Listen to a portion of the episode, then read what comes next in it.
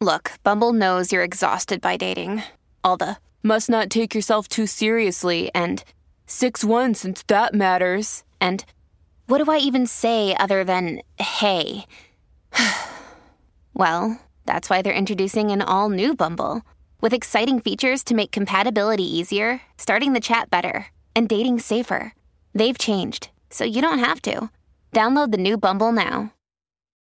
What are you doing right now?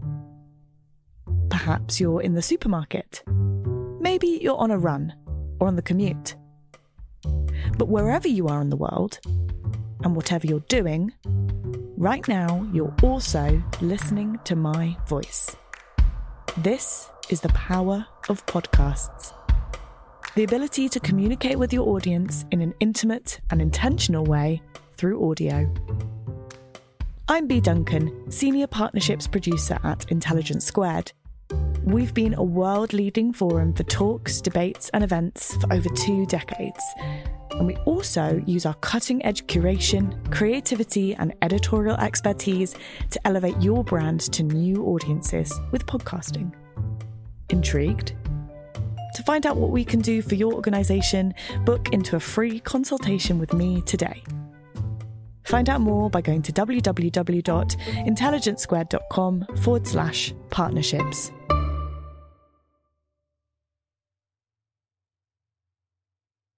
Hi everyone, Connor Boyle here. Just a reminder, you can take your Intelligence Squared experience deeper with Intelligence Squared Premium. You'll get an ad-free feed, one early episode per week, two bonus episodes per month, discounts on Intelligence Squared Plus, priority access to our live in-person events, and access to our premium monthly newsletter. Sign up at iq2premium.supercast.com. Thanks for all your support. Welcome to Intelligence Squared. I'm Connor Boyle. Today on the podcast, we're going behind the scenes of some of the BBC's most unforgettable interviews. Sam McAlister is the BAFTA nominated interview producer who's worked on BBC's flagship news programme Newsnight from 2010 to 2021. She's also the producer who secured the infamous Newsnight interview with Prince Andrew.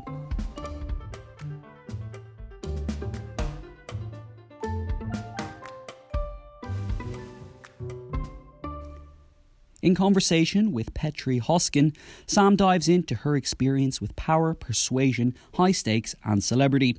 Here's Petrie with more. Hello and welcome uh, to this Intelligence Squared event with Sam McAlister. She is many things, notably a BAFTA nominated interviews producer who worked on BBC Two's flagship news programme Newsnight from 2010 to 2021.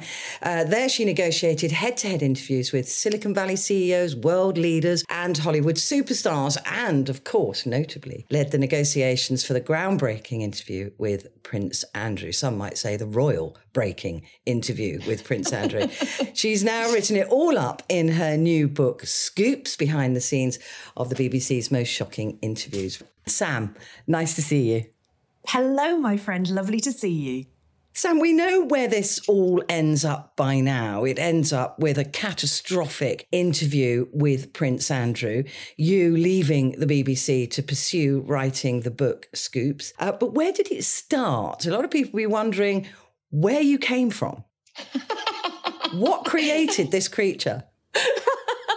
you know where I came from. I live up the street. Um, more, more, more accurately, I mean, this is just one of those most extraordinary random situations where I was working as the interviews producer at BBC Newsnight. You kind of ferret away for months, for years on kind of like bits and bobs. Most of it comes to nothing. You have to be excellent with rejection. And most of your days would start with like this raft of an inbox, like the world's most frightening inbox with requests and demands and suggestions and uh, book releases. Ahem.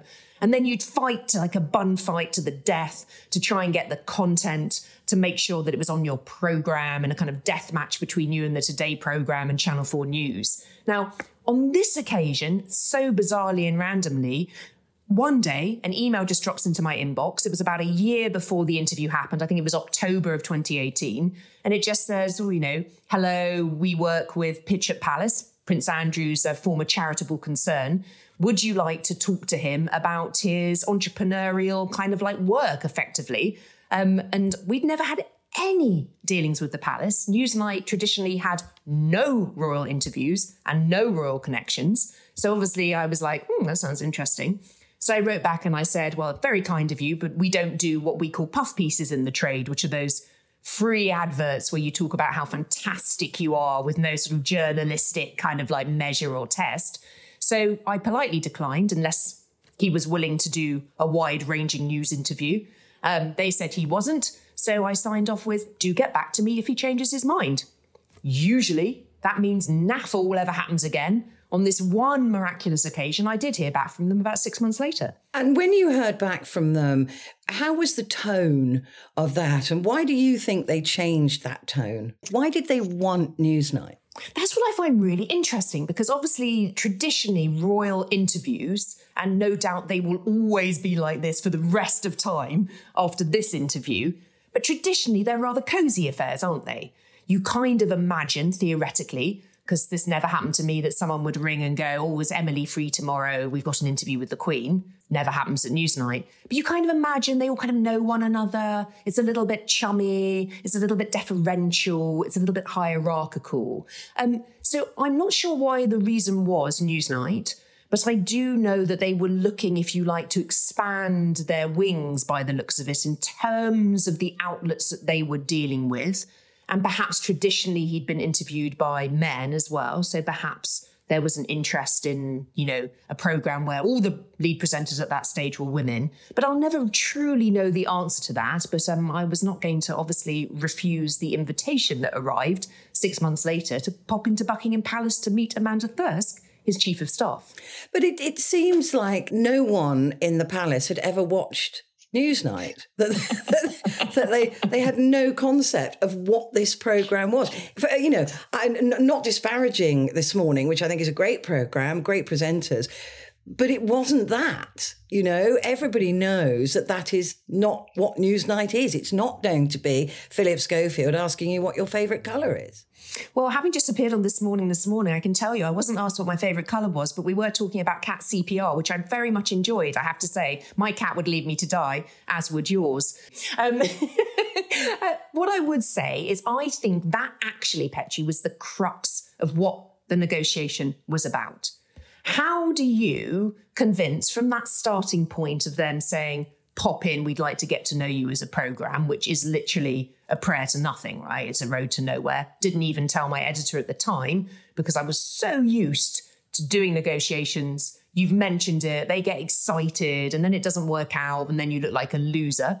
So I was always very careful not to overpromise and underdeliver. I preferred to underpromise and overdeliver. But I think that was the power of the negotiation. My negotiation point was this it was very clear. If you're going to do something, which I feel was at a critical point at some point that if he didn't say anything, the whole country was assuming him guilty as sin. If you're going to do something, don't even bother if you're going to do a soft puff interview with an interviewer who clearly is your mate who you play golf with, who's a bloke who you know, where they've agreed terms, because some people seem to, we don't, and it looks cozy. You might as well not bother. So it was a high stakes negotiation, but my point always was do a proper interview where the public watching know you're being held vigorously accountable, like Newsnight, or just don't talk at all. Well, I'm I suspect they wish that they had chosen the other the other one. Uh, so, what was the tone? You got this this this email back. You'd said get in touch if you change your mind. So, what was the tone of that? Did that give you hope that this was going to open up to something? Yeah, the tone was basically I'd left the last email with, you know, obviously we're a news program. And so the kinds of things we would be insistent upon asking about would be, for example, you know, Brexit.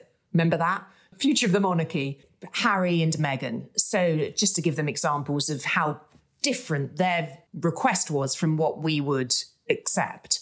So when they asked me to go back, they said basically that the palace was, or Amanda was open to a conversation to see whether there was any possibility of finding, you know, a way to do something with Newsnight, a way to collaborate. But it's so general, Petrie, that as I said, I didn't even tell my boss. It felt like a sort of fishing sort of expedition that they wanted to see the cut of our jib, invite us in, and then I was 99% sure I would not be invited back because I was going to be extremely clear that unless it is no conditions, no issues, we're not doing a thing. And remember, this was before it got really sticky for Prince Andrew. Epstein was still alive. He hadn't been charged. Maxwell's at large. Virginia Roberts is bringing her cases, but they haven't really hit kind of like the civil courts at that stage. The coverage is a bit kind of like low. So he was kind of like a, a one out of 10 in terms of peril.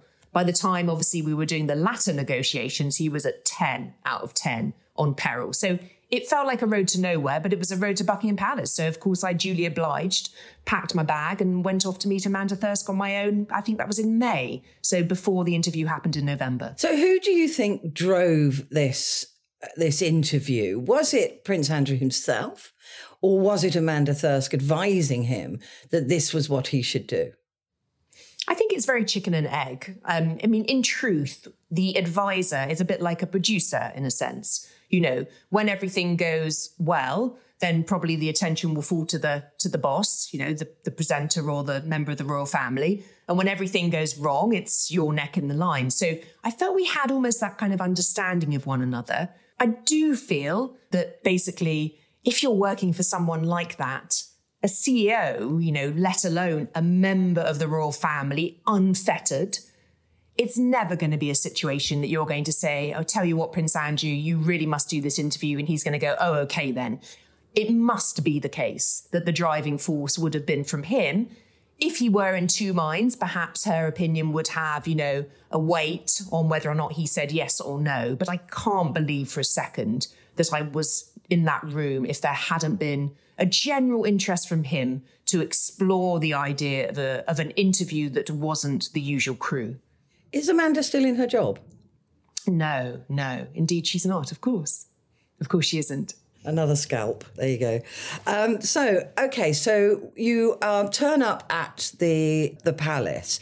The other thing that, that many of the public might believe to be the case, and I, I mean, I certainly did, but uh, and I've been a journalist for you know 120 years, but I would have I would have imagined that there would be a massive team of people around the Queen's favourite son, that there would be, you know, more than just one person advising him, and there would be people there, you know, double checking, thruple checking everything.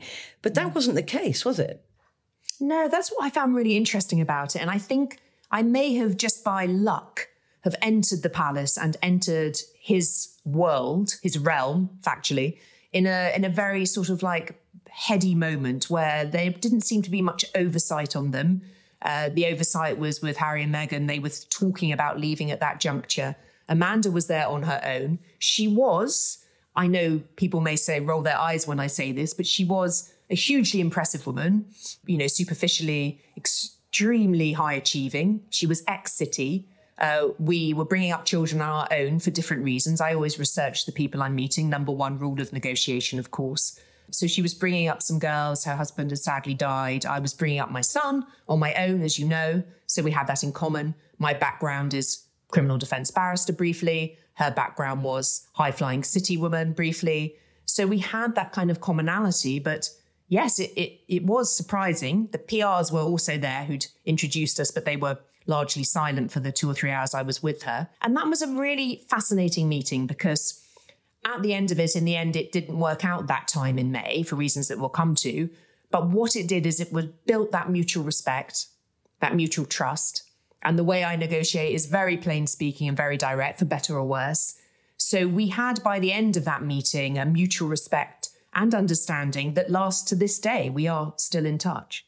The the thing with you though, Sam, is um, it's not just about being plain speaking, is it? Your diligent research on the people that you're going to meet means that if there isn't common ground, you'll manufacture it. Uh, you will charm, uh, and there's a lot about negotiation that that you can't write down that you can't say, well, this is how you negotiate, because a lot of negotiation is that charm is that finding that common ground. And I've seen you at work, just out and about with people. You will find very quickly something that makes them feel comfortable and them trust you. It's, Yeah, it's not a right, hard, I mean, you are hard and fast. You're a no nonsense woman. Well, you're pretty nonsensical sometimes, but that's between Two us. margaritas, I'm nonsensical. Thank you very much. Yeah, but but I know you know, but you do have that incredible charm that people really like you, and that's important. Thank you. That's really kind. I mean, if I have a superpower, then then that would be it. You know, I genuinely, I think the word genuine is hugely important. A lot of journalism and negotiation and dealing with people comes from a place of telling people what they want to hear and closing deals with people on basically sometimes slightly uh, unfair or false premises. That is not my vibe. But quite separately, you're right. You know, I genuinely love people. I say in my book, my mum taught me to mix with princes and paupers, but didn't mean it literally. You know, you'll see me chatting to Raluca, who is the lovely young homeless woman at the end of my street, and you'll see me chatting to a billionaire, and I treat them both the same pet, as you know. So I think that connection to other people is actually at the core of excellent negotiation, but it's the thing people don't like to talk about because it's perceived as unprofessional. So my ability to connect with people um, was, if you like, my million dollar proposition as a producer.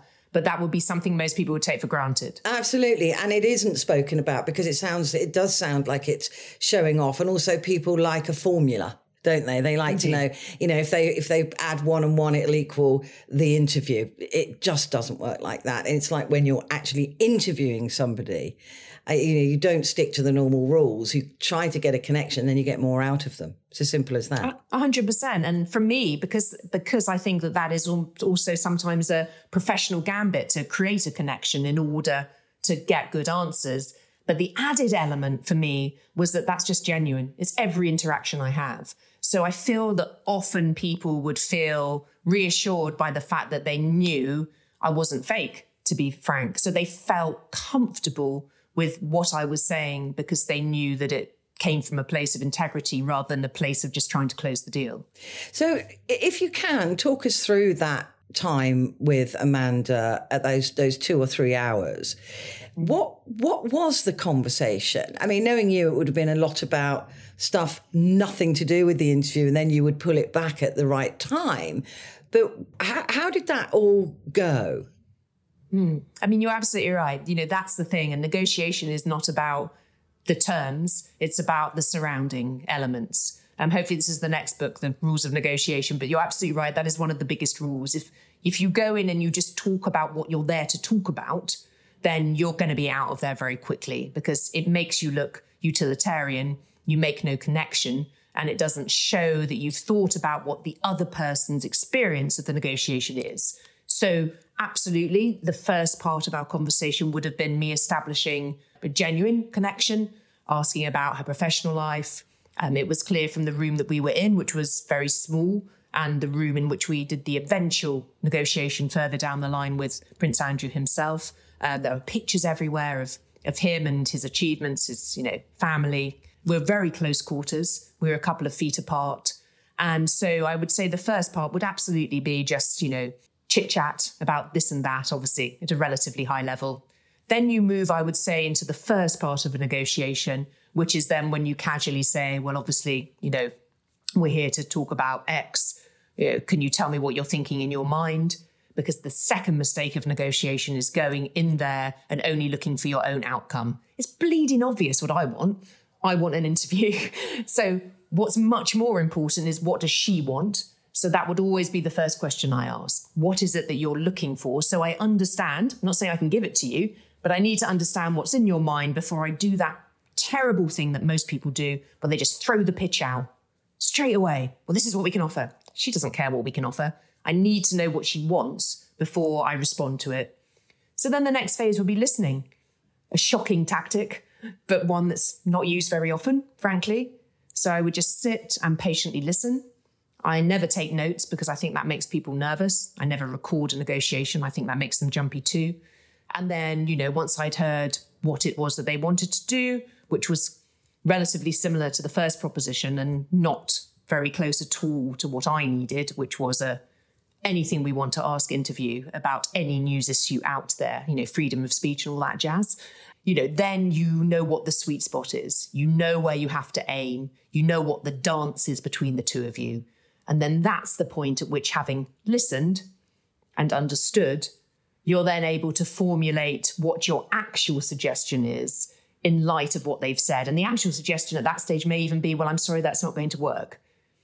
In this occasion, it felt that there was some room for conversation. I managed to get onto the table asking him about Brexit, which at that point really was quite a coup. And then asking about Meghan and Harry, also a coup, the future of the monarchy, the Prime Minister. So I felt brilliant. Uh, this is going extremely well. But then we got to the end point of the conversation, which is where you say, oh, you know, is there anything else I can help with? I'm going back to the office. We'll discuss, you know, um, the possibility of this, the logistics, blah, blah, blah. We'll get back to you, all that generic stuff. And then she said, oh, there is one thing. And that is when your negotiation alarm bells just go ring, ring, ring. And you think, oh no, what is the one thing? And of course, the one thing at that stage, even though it wasn't in the news so much, was we don't want to talk about Jeffrey Epstein. That's a closed issue for us. But of course, that was the nail in the coffin for us doing. I mean, she might as well have just written it written it on the on the wall because that is the. Then you suddenly go, oh, if you don't want to talk about it, that's the thing we want to talk about. Well, at that stage, to be honest with you, Petrie, I mean, it wasn't such a, I mean, it sounds mad now, but it would have been something we would have asked, of course, you know, obviously this unfortunate, but it, it wasn't in the news. It wasn't really sort of like this huge story, this cataclysmic tale at that point. So, question or two would have been asked, but it was possible that if we had done that interview and she hadn't set that red line down, we would have done a perfectly nice interview with him, asked, got some news lines about Brexit and the future of the monarchy, asked him one or two questions about Jeffrey Epstein, game over. And then 10 weeks later, or whenever it was, that all of the shit, pardon my French, hit the fan with that story. We'd already done our interview, game over. So, how lucky we were, can't do it. And then we said, I mean, I went back to the office, and of course, you're like, oh, this is just, oh, wish, I hope she's going to change her mind. Of course, she didn't. And so then, you know, obviously, the editor was like, we have to decline this. Absolutely 100% right. So, all that hard work seemingly goes into the ether and disappears. It's um it, again with uh, with with negotiation. Just just to uh, you know take you back a, a step.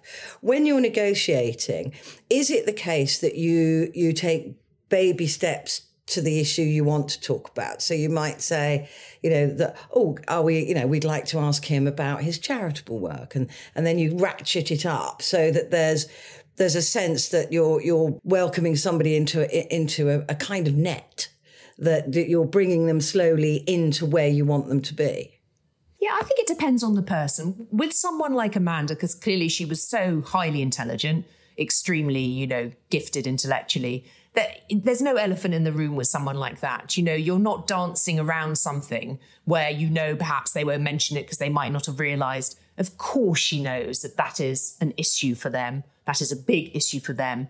So I, I suspect we we went, you know, though we didn't mention it during, it's not my obligation to raise anything with her. We don't give questions, a, a myth about journalism. We don't tell them what we're going to ask, of course. So in my head, I'd looked at what his comment had been on Epstein in case she did raise it. And he'd previously commented on Davos, you know, that very posh Swiss kind of meet where all the great and the good go. Well, I know we've never been invited, but maybe one day, Petrie, let's hold out. maybe one day our Davos will come. Um, but he'd spoken about it there. He'd been asked a question and he'd basically sort of fobbed it off, and the journalist hadn't followed it up. And I felt that they yeah, think he felt he'd closed the door there. He felt that he'd he'd comment on it, and that was that. And isn't that the beauty of being a member of the royal family that you think you can comment on something once and then you know the case is closed? But I had that in the back of my head, and when it was raised, I said, well, obviously he's already spoken to it gave a little pretentious speech about freedom of the press and all that jazz. Knew I wasn't really getting anywhere with it. It wasn't going to happen because she was a woman of steely resolve. But you know, once it's been mentioned, you can't put it back into into the bag. So I knew it would probably be mentioned at some stage, but I certainly wasn't going to be the person to raise it. So you you then walk out of the the palace. How did you? How did you feel when you walked out? I mean, it's an extraordinary place for you to be in the first place. Mm-hmm. And, and, you touch on that on the book, which I love. Uh, I, I, love that whole section in the book. But, it, you know, you're then going, have, oh my, what have I just done? Have I, totally. have I got this? It, it must really have been surreal. the most exciting feeling. It was. It was really surreal because usually what happens is I would always try and do negotiations face to face, but usually, obviously, you're going to some bank or some, you know, embassy, often impressive or beautiful, or a coffee shop, as the case may be. BBC budget, very careful with money, always walk to my meetings. I think I got a bus that day.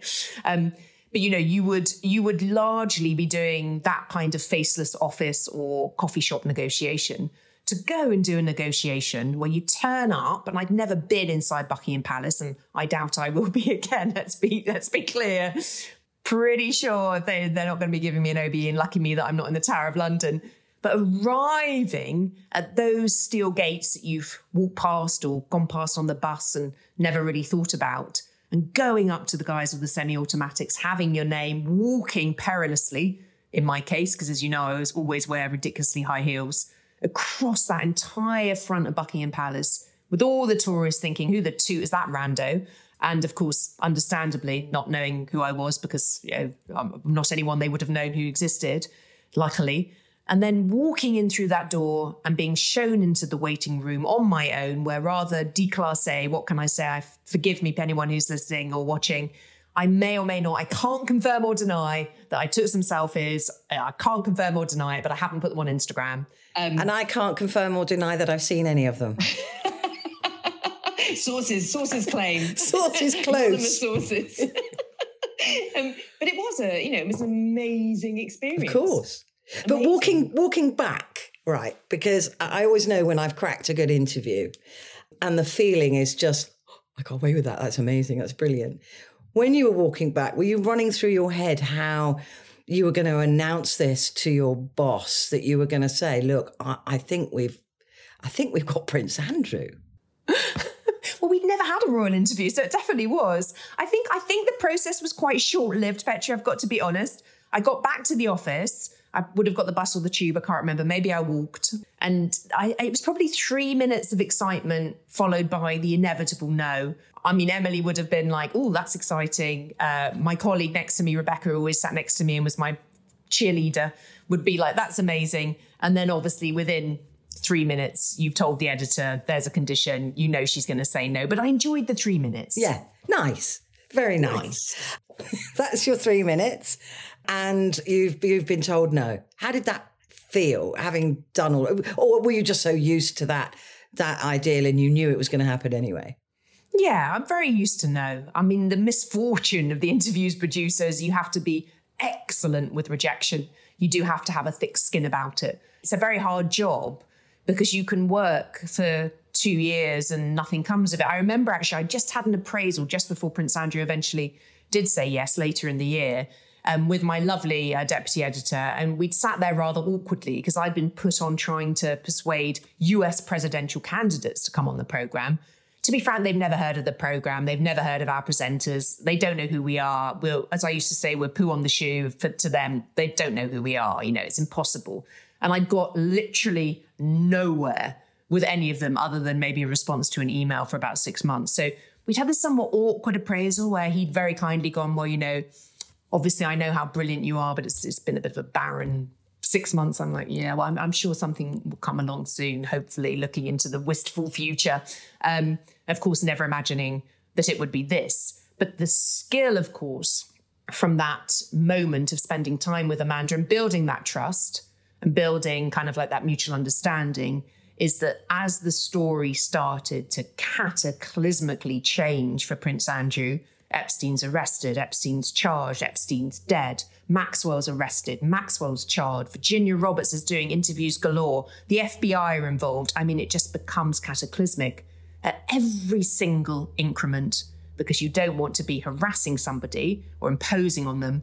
But every time the story changed, I'm back in touch with Amanda saying, things are looking very tricky. Sure you don't want to reconsider? The public wants to hear what Prince Andrew has to say on the record. Would you consider meeting me? And this merry dance of every few days, every time the story moved, me getting in touch with her and being politely declined over and over and over again, goes on from May until October, when miracle of miracles, suddenly she invites me back. And when she invited you back, was there a sense of of subdued panic about the rumors and the the situation that Prince Andrew was in? Did you feel suddenly that that the the shoe was on the other foot?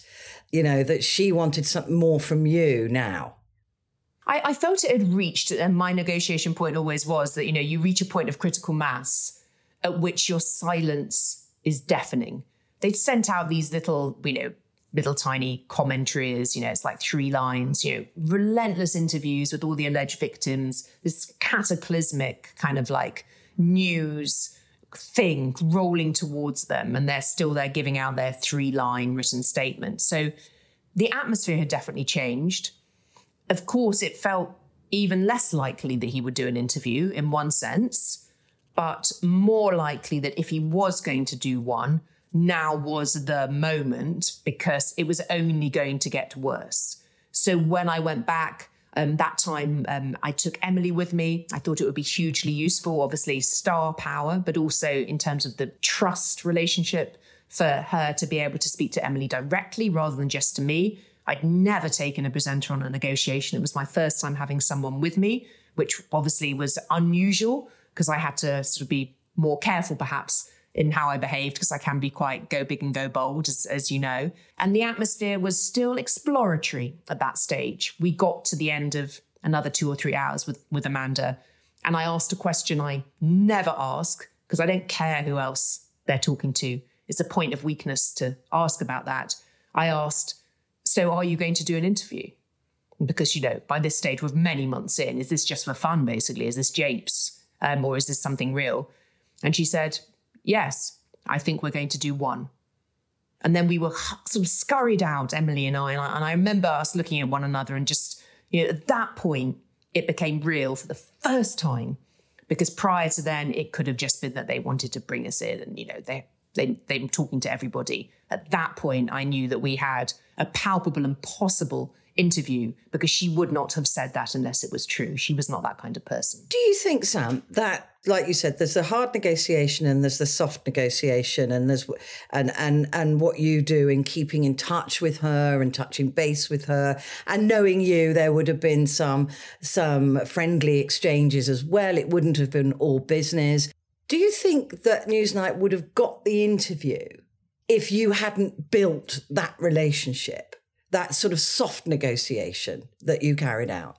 Well, look, I mean, I, I would say that, wouldn't I, given that obviously it's about me in a sense. But uh, to be fair, it, it's impossible to know. But of course, I do feel that that relationship of trust gave us such a huge advantage because I don't know who else she was speaking to, but the fact that we built that relationship of trust, um, she's always talked about to this day my integrity and how fair I was. Can you imagine? Just take just one second.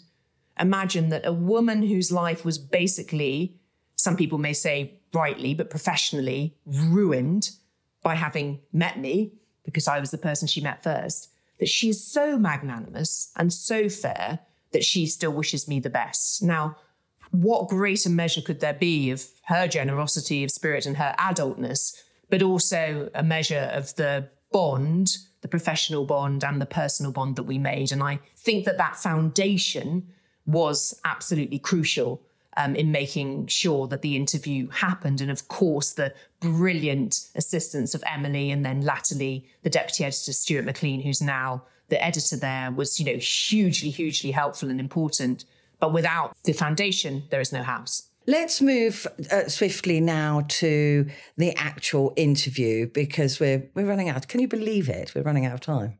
I you and I can talk for years, but let's take let's go now. Let's skip all the, negotiations in between and all of the work that would have gone on. And uh, I know that that would have been you know an enormous number of emails and setting up the cameras and all of that kind of thing. We'll go straight to now the actual interview itself.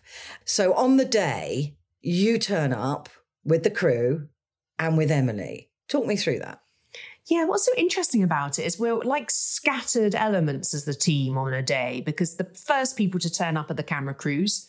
It takes about two hours to get all of that televisual magic, the lighting, the sound engineer, all of those cables. It's a huge room. You see about 5% of the room. Nightmare. The lighting was nightmare. The sound was a nightmare. We couldn't bring all of our stuff because there were security issues. You name it, every problem. So they'd been there about an hour and a half. I always turned up super early to anything I was working on because, to be frank, I always say I'm an experienced billionaire.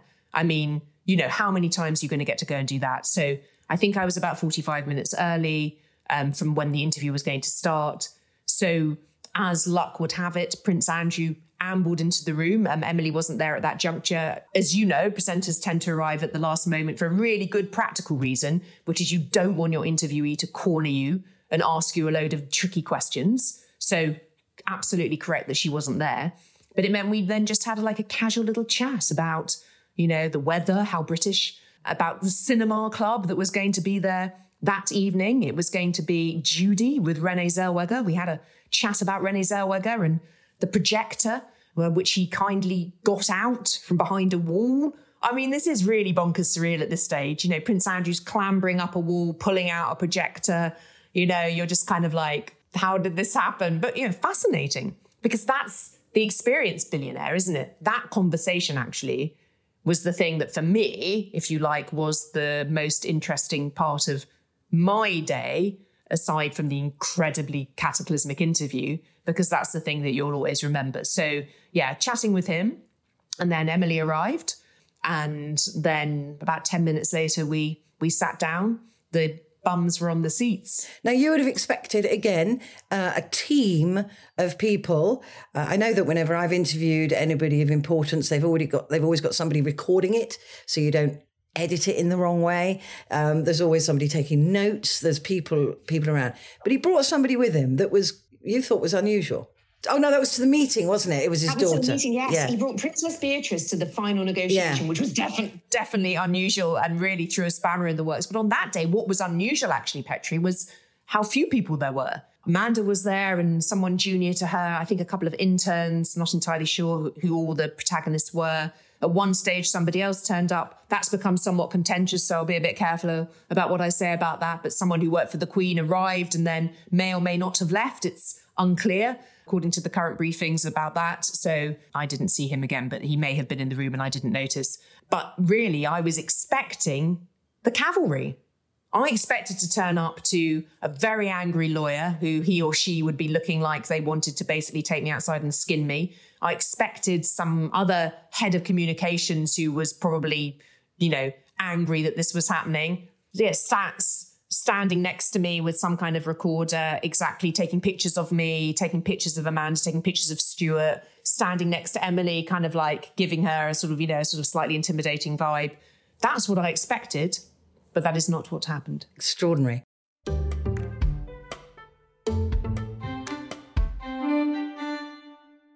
Hi everyone, it's Connor Boyle here. If you don't already know, we've launched Intelligence Squared Premium. It's an exciting new way to take your Intelligence Squared experience to the next level so you can make the most informed decisions about the issues that matter in the company of the world's greatest minds and speakers.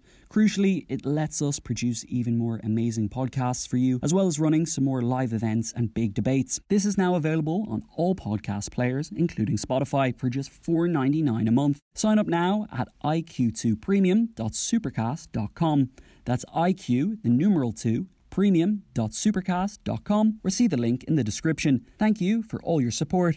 Sponsoring the show for this episode is Marquee TV. Marquee TV is a streaming service with a difference. It's bringing you the top tier of performing arts straight into your living room or onto your device. So think dance, theatre, music, anything you might find in the West End, Broadway, or maybe a cool little experimental space too, but saving you the cost of a few tickets as well. I've got happily a bit lost in their vast library of performances, exclusive interviews, and behind the scenes content. Choreographer Jonathan Watkins' interpretation of George Orwell's classic 1984 was pretty cool, and I love the dance piece Sutra, inspired by the skills of Buddhist Shaolin monks. And we've got a special treat for our listeners. Marquee TV offers three months of access for just 99 cents. That's right, three months for only 99 cents with the code SQUARED. Simply visit marquee.tv and use the promo code SQUARED to dive into the world of arts like never before. Bring the arts home with Marquee TV.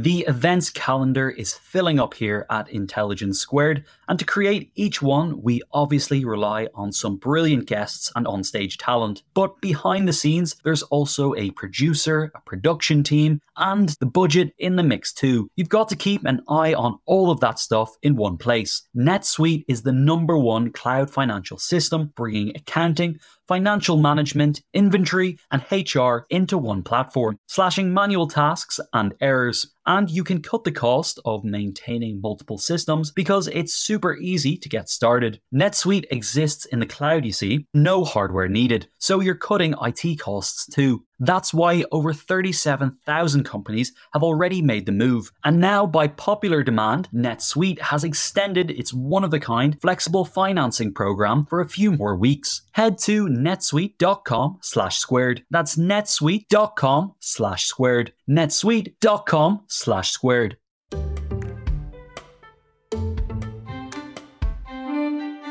So you are. I, I, may or may not have seen a photograph of you on that day, but you you were you were not far. You were not far from obviously the action. You're the producer of this interview. Emily briefed and researched. Okay, so she was sitting there. He was sitting there. Just the two of them, and the interview starts. How long was it before you realised that this was explosive? This was this was other. This was something else.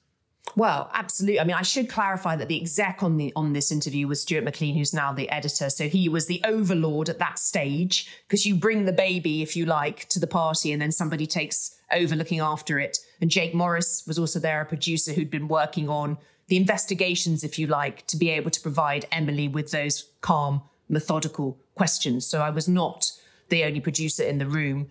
I was 15 feet behind him and I could only see the back of him. So all I could see were the physical manifestations of what he was saying, coupled with the words, some of which we'd heard in that last negotiation on the Monday. The yes was on the Tuesday, the interview was on the Thursday. So, sort of, you know, not that many hours later. And I was expecting a very different interview from the interview that happened because I assumed he would have been, you know, kind of like coached within an inch of his life to basically not say much. Yeah. You know, to that apologize. political answer, that kind of political, right. you know, run run down the tape, run run, right. you know, keep talking. All you need to do is the simple thing is you turn up, the first thing you say is, you know, I'm so sorry that this happened, terrible crimes that this man has committed. I deeply regret my friendship with him. I wouldn't even call it a friendship. You know, I barely knew him. That's that's the thrust of what you want to say here.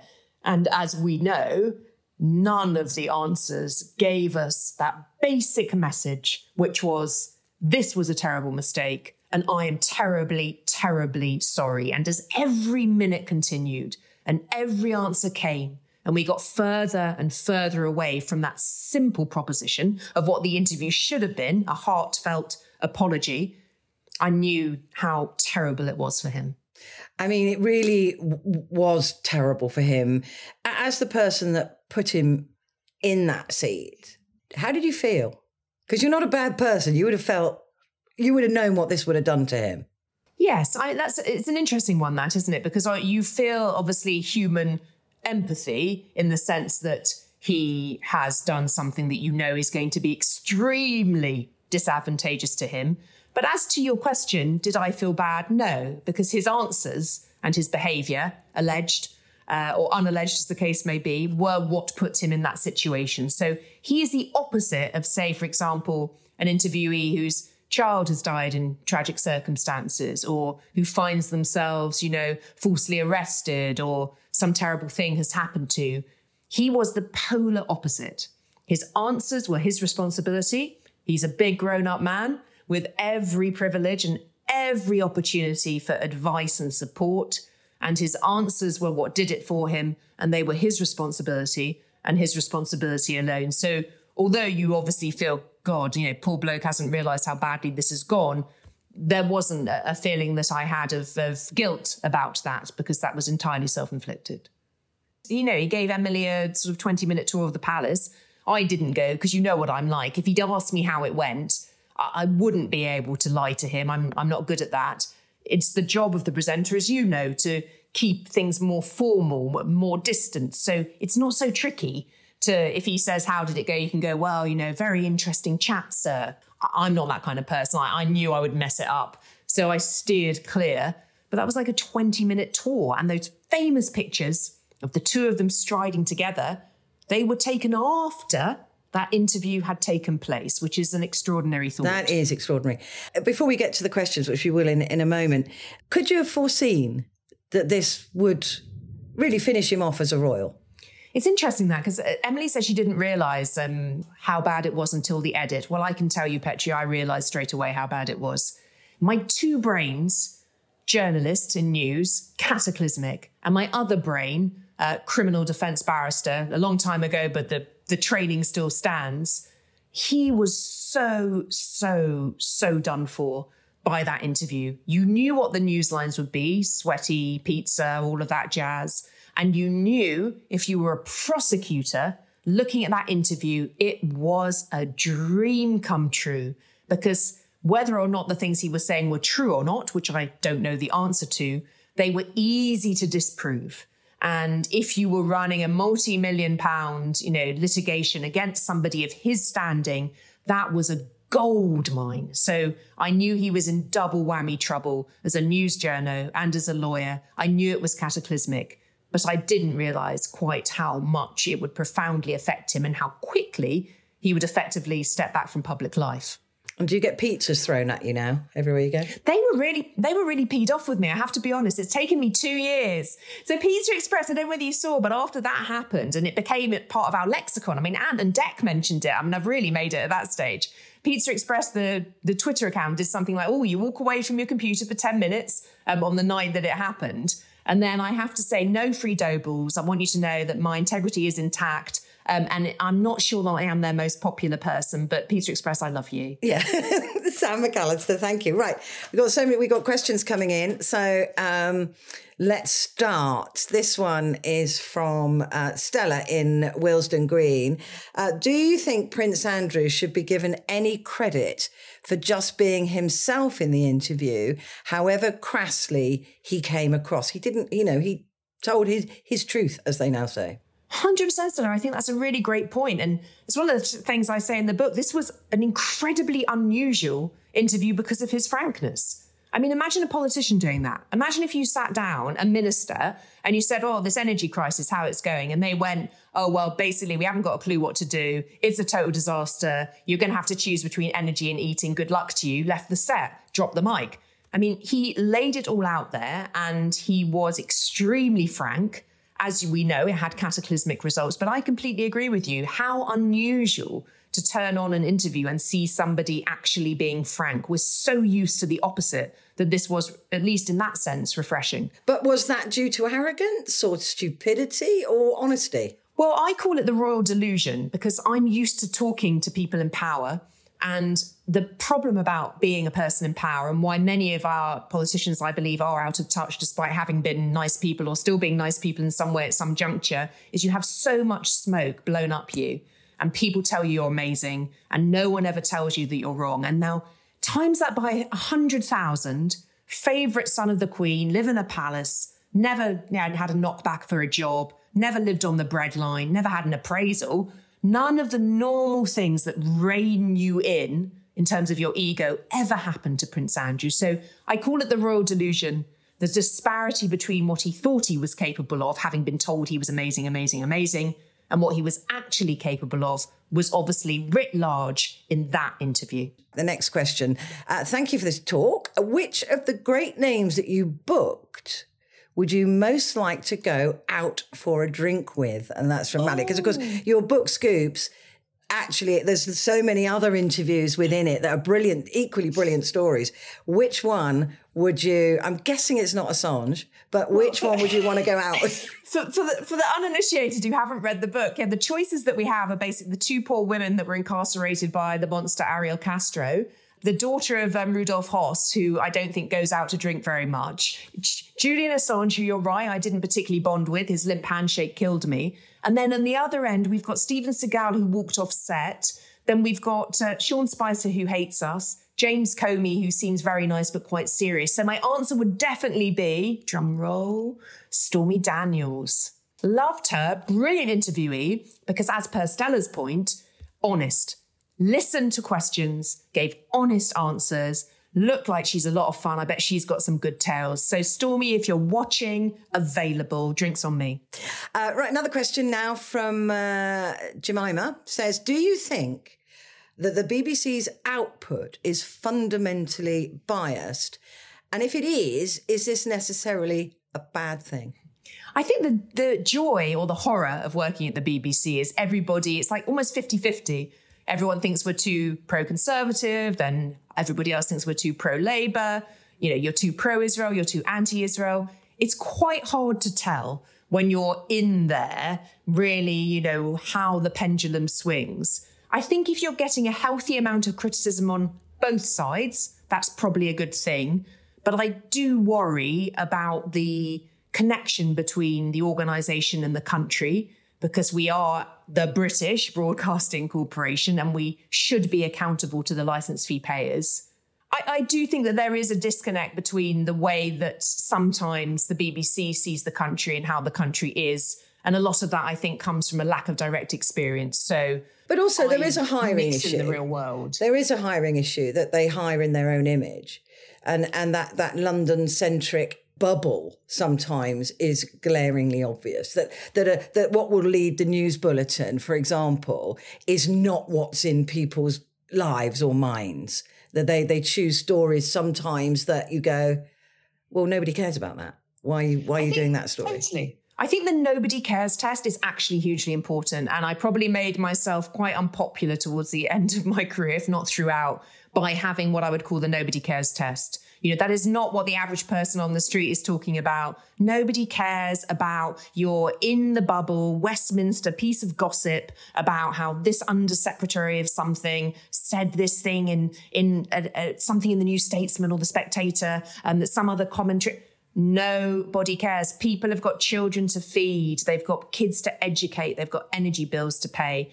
And I think that that diversity of opinion has reduced over the years that I was working there, I would say. And my concern was that the average BBC journalist might be spending too much time getting their opinions from others in the same group of thoughts in the same world. And they're very nice and decent people, and lots of them extremely hardworking and gifted. But that disconnect between what I would call the BBC world the world of journalism, it's not just the BBC, and the real world, to put it crudely, I think is, is problematic. Okay. Do you think producers working in television and radio are underrated? And that's from Sally. I can answer that and say not by some presenters, but by most. Hello, Sally, new best friend. well, what's so interesting, Petrie, isn't it? It's like when somebody does, for example, Lyse Doucet of the BBC is really excellent um, as a BBC example of always adding in her producers when she does an item. And people just kind of like hero worship her for that. Now, I think it's wonderful that Lyse does it, but isn't that a strange thing in a sense? That somebody gets a load of credit for mentioning the other people who actually did work. And I think there's a problem in the industry which manifested itself with a speech I did at an award I was lucky enough to get for the Women Film and Television Awards with Emily, where I talked about producers basically being undervalued and kind of like pretended that they don't exist. And the industry's created a dynamic in which credit is given in some quarters and not others. And I don't think that's good for the industry. I don't think it's good for producers. You can't really say, well, this is what I did because no one knows because it's not talked about. And I think it's bad for public trust because if you don't really understand how things come about, then how can you understand that journalism is fair or unfair or is, you know, opaque or clear? So I think producers do deserve more attention and value given to them. And I hope my book is a tiny little bit, because I've received hundreds of messages from producers all around the world thanking me for giving them a bit of a voice. So I, I hope it's helpful on that front. Yeah, and just for presenters as well, they can't do the job without them. And I don't know why they seem to think that they're better than that. But hey, there you go. Uh, right, Ant has sent a message. Uh, what are your top tips for anyone whose job it is to persuade people to do things? Ant hasn't said what things, uh, but uh, what what your top tip? My top tip, first of all, is a very basic one which is your first impression is everything. So if you're negotiating with somebody, whether it's on the phone or whether it's by an email, make sure you triple check how to spell their name. Make sure you don't mix your fonts. Do not use a generic email. Make sure that you use the right pronouns. Uh, nowadays, that's particularly contentious, but I mean, I meant previously he or she, but you know, whatever the pronoun is, make sure you get the pronoun right. Make sure you do a modicum of research. You can drop something into your email or your conversation that shows that this is not a generic call. The generic negotiation is the enemy of excellence. And one of the reasons I was lucky to succeed research is everything. You might not have time to do a couple of hours like I sometimes would. Sometimes I'd only have five minutes, but check their LinkedIn, Google them, press news, see if there's anything about them, and then go to their Twitter feed and look at the last 15 tweets and drop in some personal information. So I think those are the first two things get the basics right, do something that's bespoke.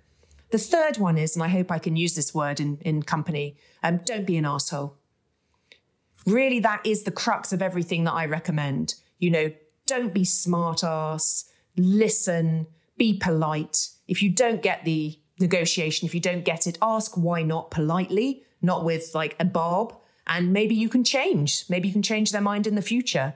Make sure you get proper feedback. Always say thank you. Be on time. So, not being an asshole, I think, is crucial to the whole negotiation process and treating people with dignity and respect and remembering it's a long game. They might say no today, so leave a good impression just in case there's a possibility of saying yes tomorrow. Yeah, so leave the door open, in other words. Always. Right. Um, do you feel you were not given credit that you deserved by Newsnight and Emily? Look, it's it's a tricky thing, credit, I think, because obviously there are a number of people on the team and all of them worked extremely hard, and I'm just one part of that obviously there's a point at which there are opportunities that came my way. And for people who've read the book, they will know, for example, and I don't say this with any side, it's just a fact. You might expect, for example, that somebody would get a pay increase or something like that, um, or, you know, something, a bonus or something if, if they did something like that. And that's not how the BBC works. So there's a stage at which you have to have an honest conversation with yourself and say, this was something huge that I was a part of and that frankly, you know, I wanted to have the opportunity to tell my tale about it. And it was clear from conversations I had privately that I wasn't going to be allowed to write a book if I wanted to. So I had to make a decision. So I pulled on my big girl pants and I took a risk on me. I wrote the book and and, and I left. I, I wish it had been different and that, you know, I could still be there and have written the book and all of that jazz. But the system is not set up to give credit to producers. And so I'm just trying to do a little bit. It's no shade on Emily or the BBC. That's just how it is. I'm just trying to do my little bit to change that a little bit. Um, okay. How hard did the palace try to get the interview cancelled before it aired? Here's the most shocking part of all not one jot. Take that in for a second. I was expecting the machinations of the establishment, which I believe they call it, but I know it's out there somewhere. I don't seem to be part of it. Um, I was expecting phone calls, lawyers. You know, I would have faked my own death in that interview to make it stop if I was Amanda or indeed Prince Andrew. Um, I really would have done anything. I would have set the place on fire. Um, absolutely nothing. Now, isn't that astonishing? I mean, I know they say the palaces, you know, never complain, never explain. Uh, but on this one occasion, you you would have thought that they would have done something, uh, and they unbelievably impressively, uh, once it was done, that was that. But surely, um, uh, you know, the, the Prince Andrew may have thought it went well, but other people must have thought that this was a disaster. Too late, though. It's all on camera. I mean, if you think about the repercussions of trying to do something about it, that would make the story even bigger. So take a cataclysmic interview and then take phone call to the DG, BBC puts out 45 minutes anyway. And then we do a separate two way with Emily talking about how we were approached by, you know, this law firm and this individual. And then we got a sinister phone call and makes it even worse. So I think even worse. I can't imagine anything worse, but it was. Um, listen, we've, we've got about a minute and a half left. Uh, so what's next for you? Well, I'm hugely lucky. I'd never written a book before. Um, I'd written a legal opinion, but they weren't very good, I would have thought, for reading. Um, but my book's been optioned to be made into a film. So I do speaking and I advise companies on how not to do a Prince Andrew, to be frank, or how to convince brackets a prince. Uh, but I'm also currently working on a screenplay with Peter Moffat, who has won a zillion Emmys and was just working with Bryan Cranston, and now he's stuck with Sam McAlister. Poor man, I can only apologise. So I'm hugely fortunate to have these opportunities, and, I, am very grateful um, that I made the decision that I did. Fantastic. Look, it's been amazing talking to you. Um, really, really interesting every time, even though I've known you for donkeys, but it's still always amazing that we were grown up enough to do an interview there. Yeah, get us. And thank you for everybody who sat through it. And we didn't even swear. Did we swear? I, I did say shit. You I did say. You did. I, I, didn't. Sorry, guys. Yeah, Sorry, I guys. didn't. You were great. yeah, thanks, Sam.